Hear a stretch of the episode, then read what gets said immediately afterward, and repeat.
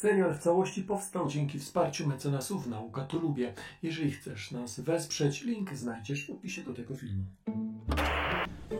Powiem Wam szczerze, że zaczynam się o nią martwić. W sumie niepotrzebnie pozwoliłem jej tak daleko lecieć.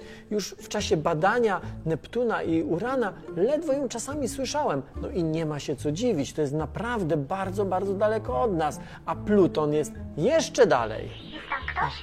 Sondo! Halo, Sondo! Sondo, to ty? Nic nie słyszę, ale chwila, chwila, mam pomysł. Może gdybym podłączył moją antenę odbiorczą do tej anteny e, w Planetarium Śląskim w Chorzowie, to może to zadziała.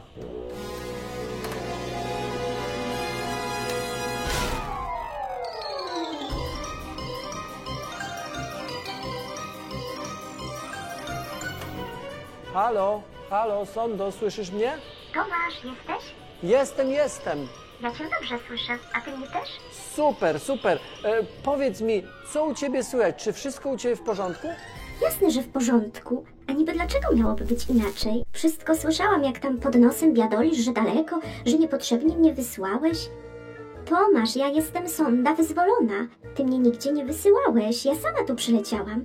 A że daleko to fakt. Powiem ci, że tutaj już jest całkowicie ciemno, a nasze ukochane słońce jest takiej wielkości jak inne gwiazdy na nocnym niebie. To powiedz mi, gdzie ty teraz dokładnie jesteś? Doleciałaś do granicy Układu Słonecznego? Nie, do granicy mam jeszcze kawał drogi. Choć powiem ci, że Układ Słoneczny nie ma takiej granicy jak granica państwa.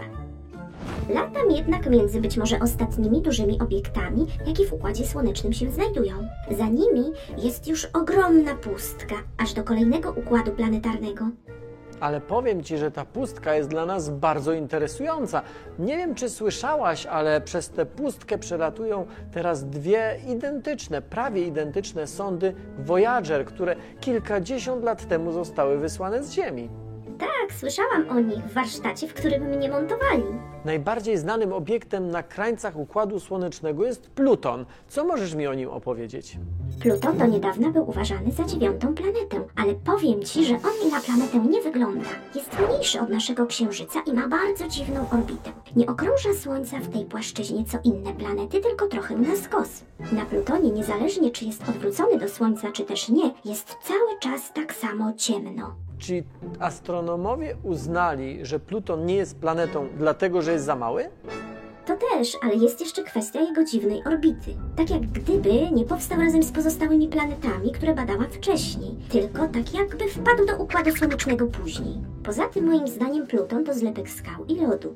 Na jego powierzchni są całkiem wysokie góry i chyba pada na nim śnieg, ale nie taki jak na Ziemi śnieg wodny, tylko z metanu. No i jeszcze jedno. Jak zaczęliśmy budować coraz lepsze teleskopy, okazało się, że za orbitą Plutona jest całkiem sporo dużych obiektów. Być może Pluton jest największy z nich, ale te inne też są całkiem spore. Masz rację. W skrócie mówiąc, ten obszar Układu Słonecznego jest inny. Jest miejscem, w którym jest bardzo dużo niewielkich w sumie obiektów, które nie są różnorodne, tylko są posklejane z lodu i skał. E, tak jak komety?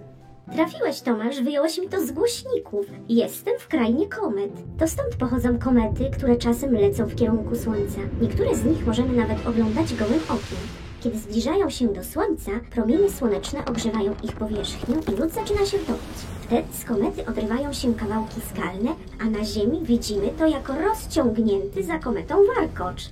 No właśnie, warkocz, a nie ogon, jak niektórzy mówią. Tak, masz rację, Tomasz, posłuchaj. Ja się tutaj jeszcze trochę pokręcę, ale już chyba nie będę się z tobą łączyła. Chcę zaoszczędzić energię na powrót, bo tutaj jest tak ciemno, że nie bardzo mam jak naładować akumulatory. Zróbmy tak. Odezwę się do ciebie za kilka tygodni, jak będę bliżej Ziemi. A ty w tym czasie przyjrzyj jeszcze raz wszystkie informacje, zdjęcia, filmy i nagrania, które wysłałam ci podczas naszej misji. Jak będziesz miał pytania, to oczywiście pisz albo dzwoń. Do zobaczenia! Do zobaczenia, Sondo. Bardzo Ci dziękuję za wspólną pracę przy tej misji i mam nadzieję, że to kiedyś powtórzymy. A dla Was mam jeszcze jedną informację, trochę w sekrecie. Zaczynam szukać telefonu do tego batyskafu, o którym mówiła Sonda. Y, Mam nadzieję, że będzie miał wolne terminy, bo dzięki temu może uda się uruchomić kolejną misję. Tym razem misję badawczą ziemskich mórz i oceanów. Do zobaczenia.